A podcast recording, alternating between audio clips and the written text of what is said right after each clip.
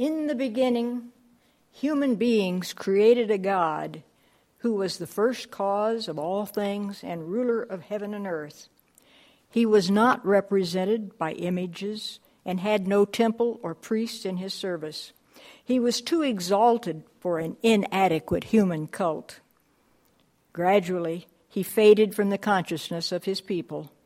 He became so remote that they decided they did not want him anymore. Eventually, he was said to have disappeared.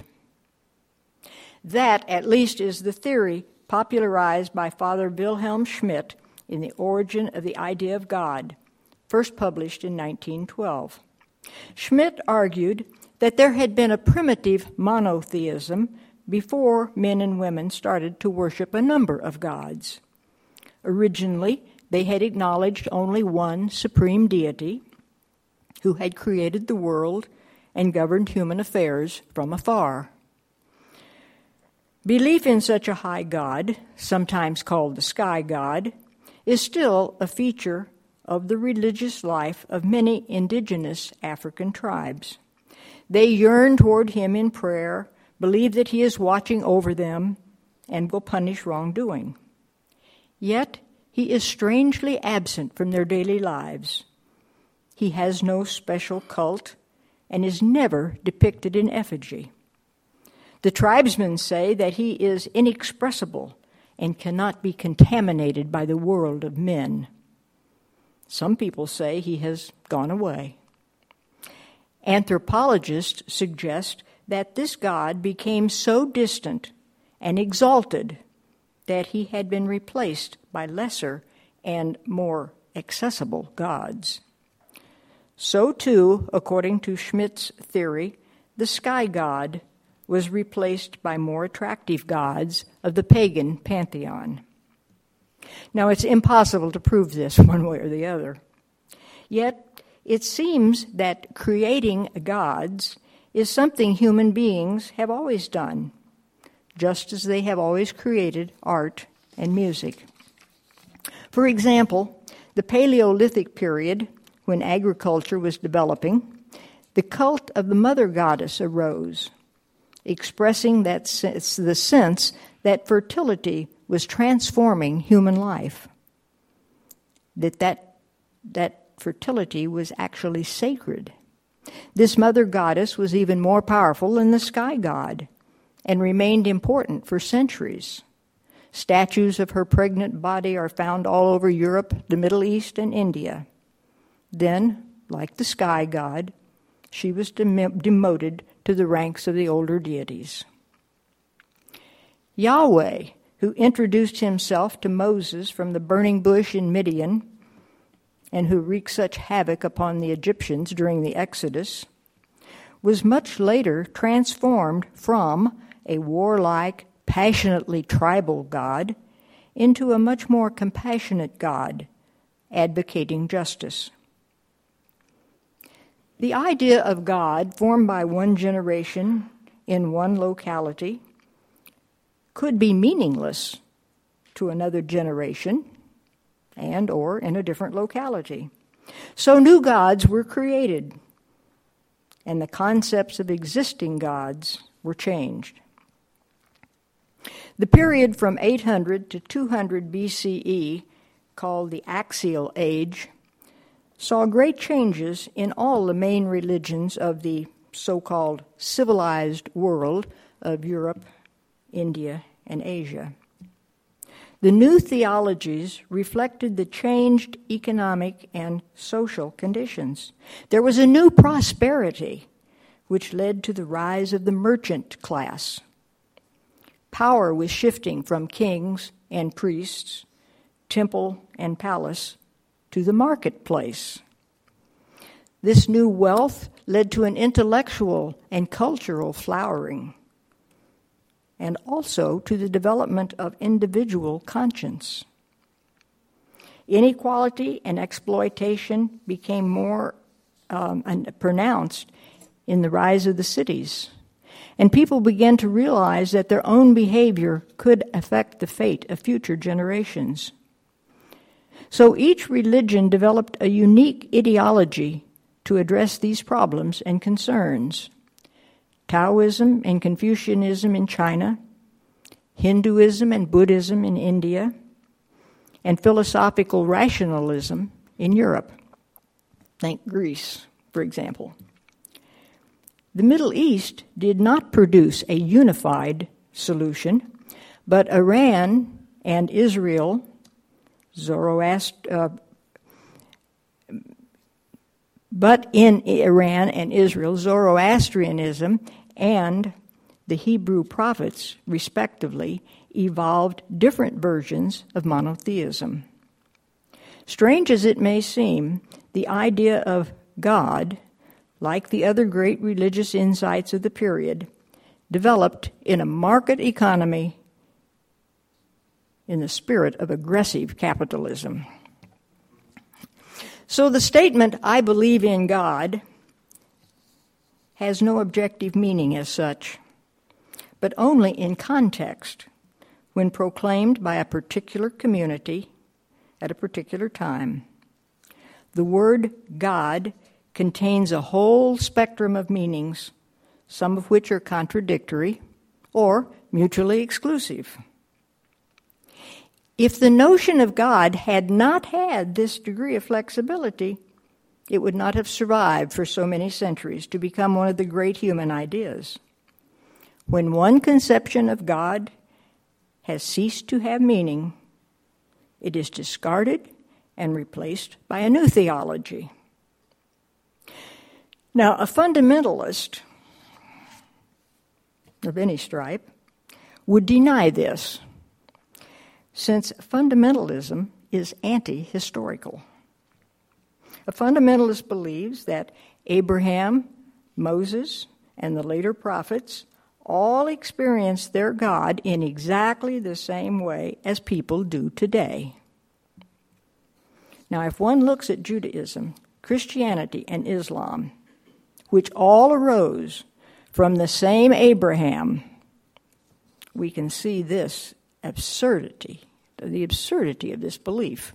There, there's nothing alike. Even in the Christian religion itself, there are so many different variations. They couldn't all be worshiping the same God that Abraham did. Now, the same question can be asked of atheists. The statement, I don't believe in God, has meant something different in each period of history. The people who have been dubbed atheists over the years have usually denied a particular definition of God. Is the God that the atheist denies today the God of the patriarchs, the God of the prophets, the God of the philosophers, the God of the mystics, mystics, or the God of the 18th century deists? All of these gods have been venerated, although under different names, by Jews, Christians, and Muslims at various times in their histories, and they are all different.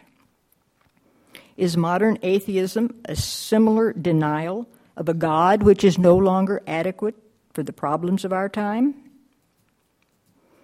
Is it perhaps time to create a new God, which is not antithetical to our current scientific worldview? Or is it just the word God which is objected to, regardless of its meaning? Is it a word which carries too much emotional baggage, the way the word Obama triggers the emotion of many Republicans?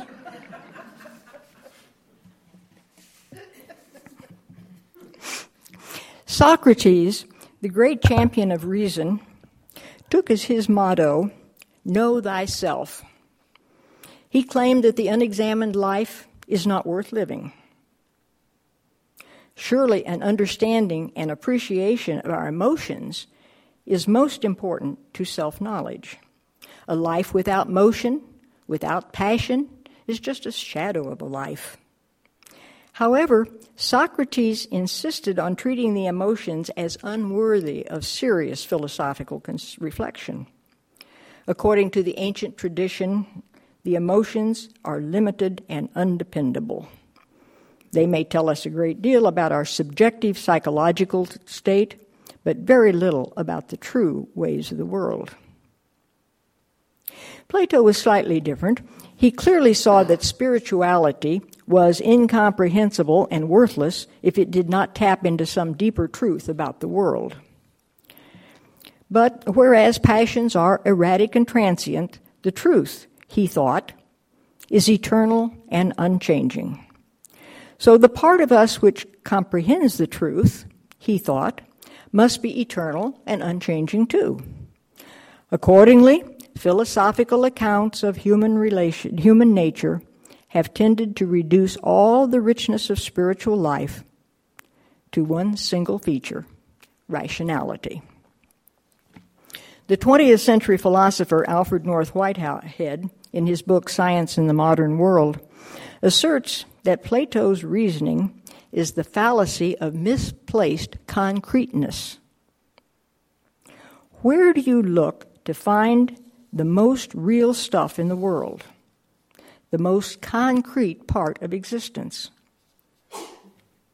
Whitehead suggests that thoughts and ideas are abstractions from the real world. And that the real stuff of being is, is experience. If you want to get in touch with what really matters, talk about experience, not ideas. You can discuss ideas ad nauseum. You can disprove them, or refute them, or define them out of existence because they are only abstractions. Our experiences are simply there, being what they are. They are a huge part of what makes us us. Our experiences, which include our memories of people, places, sounds, and smells, connect us in a vital way to the world around us. Each one of us has our own unique collection of experiences. Our memories are what allow us to plan for the future. If our hippocampus, which makes forms our long-term memories, is injured, we're unable to create long-term memory and we live forever in the present. If we suffer amnesia and lose our past memories, we also cannot plan for the future until we build a new state of memories, new store of memories. In his book, God Revised How Religion Must Evolve in a Scientific Age, Galen Guengerich asserts that our experiences of being extensively connected to the universe are an absolutely necessary aspect of a fulfilling human life. It is this totality of experience he is referring to when he uses the word God.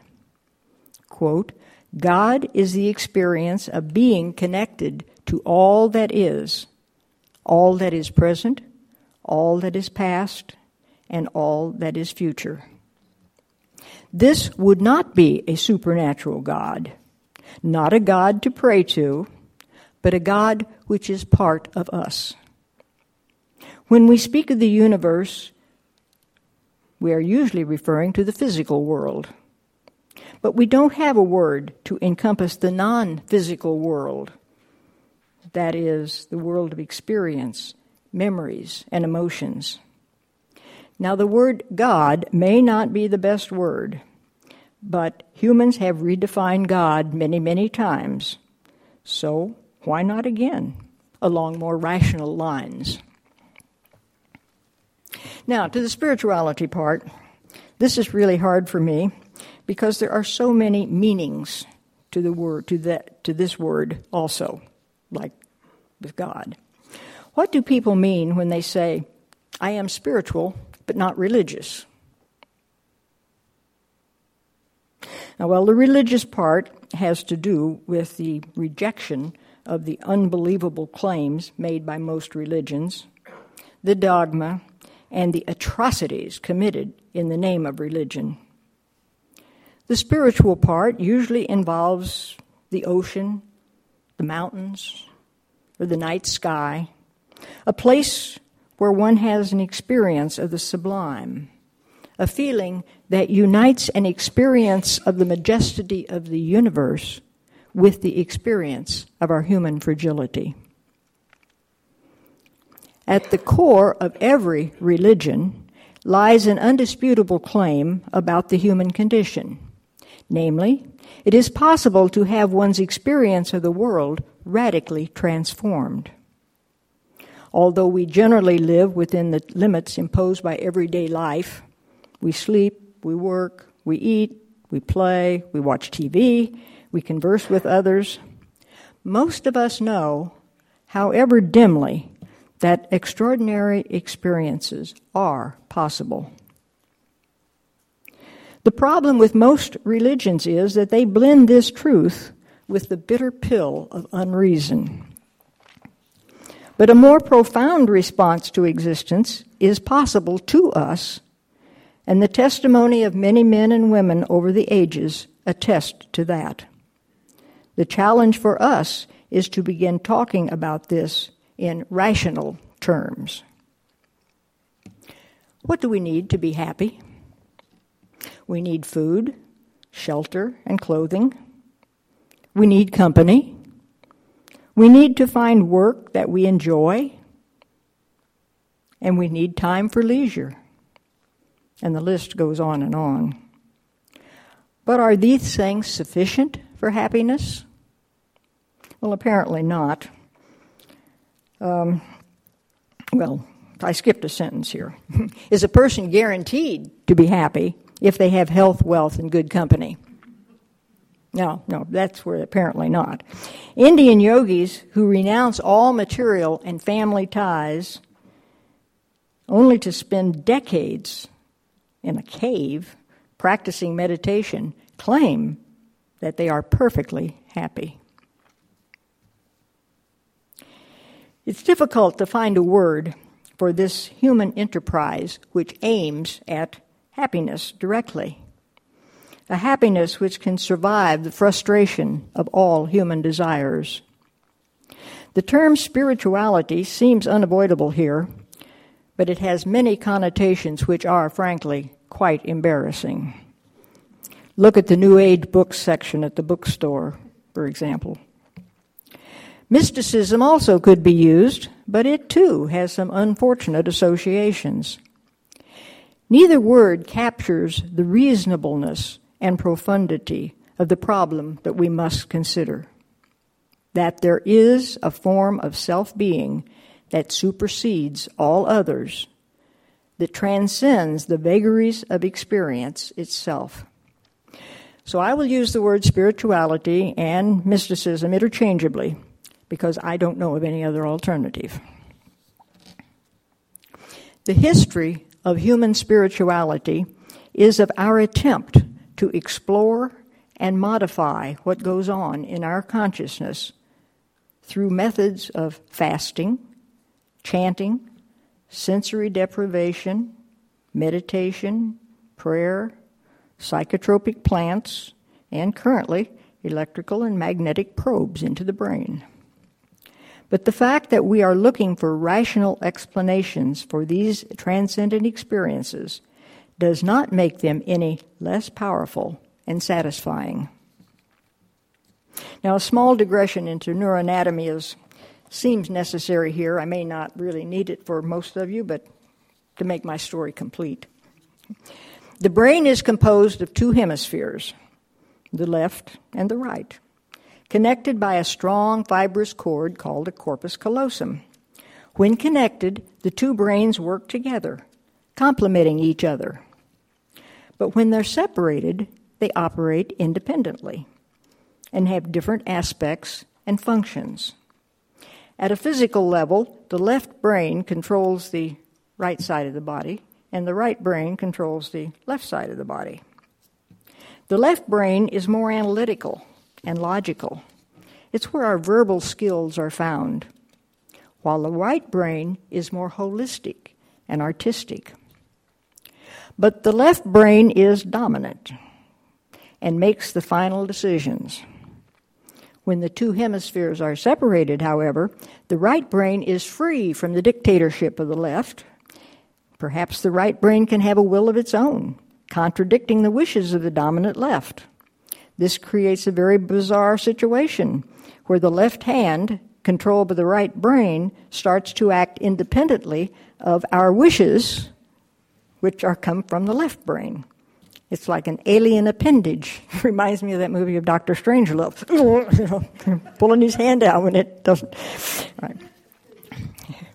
The right brain creates a master collage of all the sensory input of each moment in time. What it looks like, what it sounds like, smells like, tastes like, and feels like. Moments don't come and go but are rich with sensations, thoughts, emotions, and often physiological responses. Information processed this way allows us to take an immediate inventory about the space around us and our relationship to that space. To the right brain, no time exists other than the present moment, and each moment is vibrant with sensations. The description of the working of the right hemisphere coincides almost identically with what Jill Taylor experienced after her stroke occurred, which severely damaged the left, her left hemisphere. There was absolutely nothing supernatural about her experience. People who suffer temporal lobe epilepsy sometimes experience seizures but some of them also experience a curious side effect that may shed some light on the structure of religious beliefs. These patients suffer from hyper religiosity and can't help thinking that there is a spirit or a presence behind everything. Random events are never random, but have some deep religious significance. Some psychologists have speculated that a number of history's prophets who were convinced that they talked with God actually suffered from these epileptic lesions. The curious effect was noticed as far back as 1892 when textbooks mentioned a link between religious emotionalism and epilepsy. Now, psychologist Michael Persinger asserts that a certain type of transcranial electrical stimulation, abbreviated TEM, can influence the effect of these epileptic lesions. I'm sorry, not, can induce the effects of these lesions. If so, is it possible that magnetic fields can offer, alter one's religious beliefs? Well, in these studies, this, the subjects wear a helmet called the God helmet, which contains a device that can send magnetic signals into particular parts of the brain. Afterwards, when the subject is interviewed, he will often claim he was in the presence of some great spirit. Quote, this is from Persinger. During the three minute bursts of stimulation, the affected subjects translate this perception of the divine into their own cultural and religious language, terming it God, Buddha, a benevolent presence, or the wonder of the universe.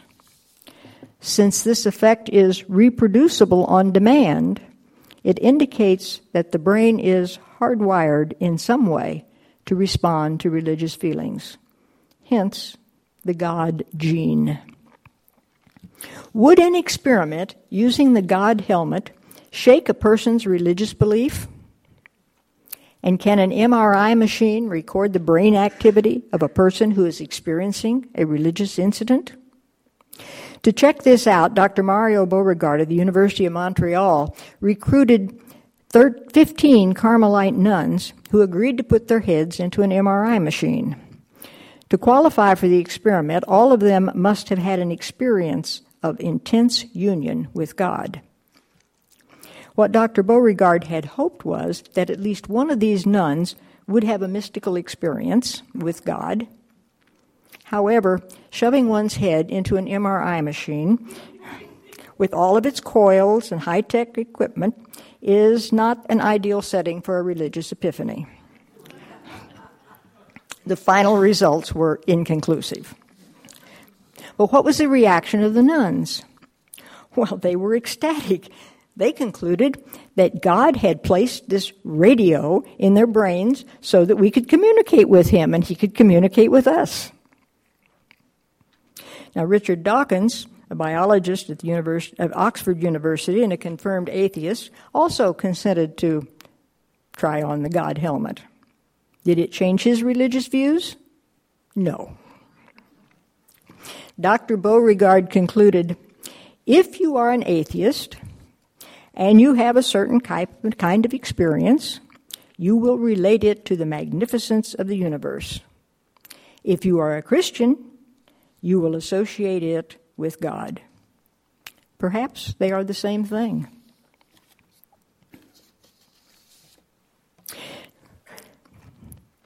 Here's a statement from Jill Tyler, Jill Taylor, from her from her book toward the end of her book. This stroke of insight has given me the priceless gift of knowing that deep inner peace is just a thought or a feeling away. To experience peace does not mean that your life is always blissful. It means that you are capable of tapping into a blissful state of mind amidst the normal chaos of a hectic life. I realize that for many of us, the distance between our thinking mind and our compassionate heart sometimes feels miles away. Some of us, on the other hand, traverse this distance on command. And here I think it takes, it's some of these things it takes practice. The first time you try to meditate, you're probably not going to get into this state, but after you practice and practice and practice, it becomes easier and easier. So I've been told. I've never had the patience to do it. Back, back to Jill Taylor. Based upon my experience of losing my left mind, I wholeheartedly believe that the feeling of deep inner peace comes from neurological circuitry located in the right brain. This circuitry is constantly running and always available for us to hook into. The feeling of peace is something that happens in the present moment. It's not something we bring with us from the past or the present into the future. Step one to experience inner peace is to be present in the right here and the right now. And now, also another quote. This is from the fi- final statement um, from a book called The End of Faith by Sam Harris, who is one of the, quote, new atheists, but the only one that I have read that mentions or seems to know anything at all about spirituality. His quote Mysticism is a rational enterprise. The mystic has recognized something about the nature of consciousness prior to thought and the recognition is susceptible to rational discussion. The mystic has reasons for what he believes, and these reasons are empirical. The roiling mystery of the world can be analyzed with concepts. This is science. Or it can be experienced free of concepts. This is mysticism. Spiritual experience ethical behavior, and strong communities are essential for human happiness. And yet, our religious traditions are intellectually defunct and politically ruinous. While spiritual experience is clearly a natural propensity of the human mind, we need not believe anything on insufficient evidence to actualize it. Clearly, it must be possible to bring reason, spirituality, and ethics together in our thinking about the world. This would be the beginning of a rational approach to our deeper personal experience. And to me, this is what Unitarianism is based on and what we aspire to here at Hope Church. Thank you.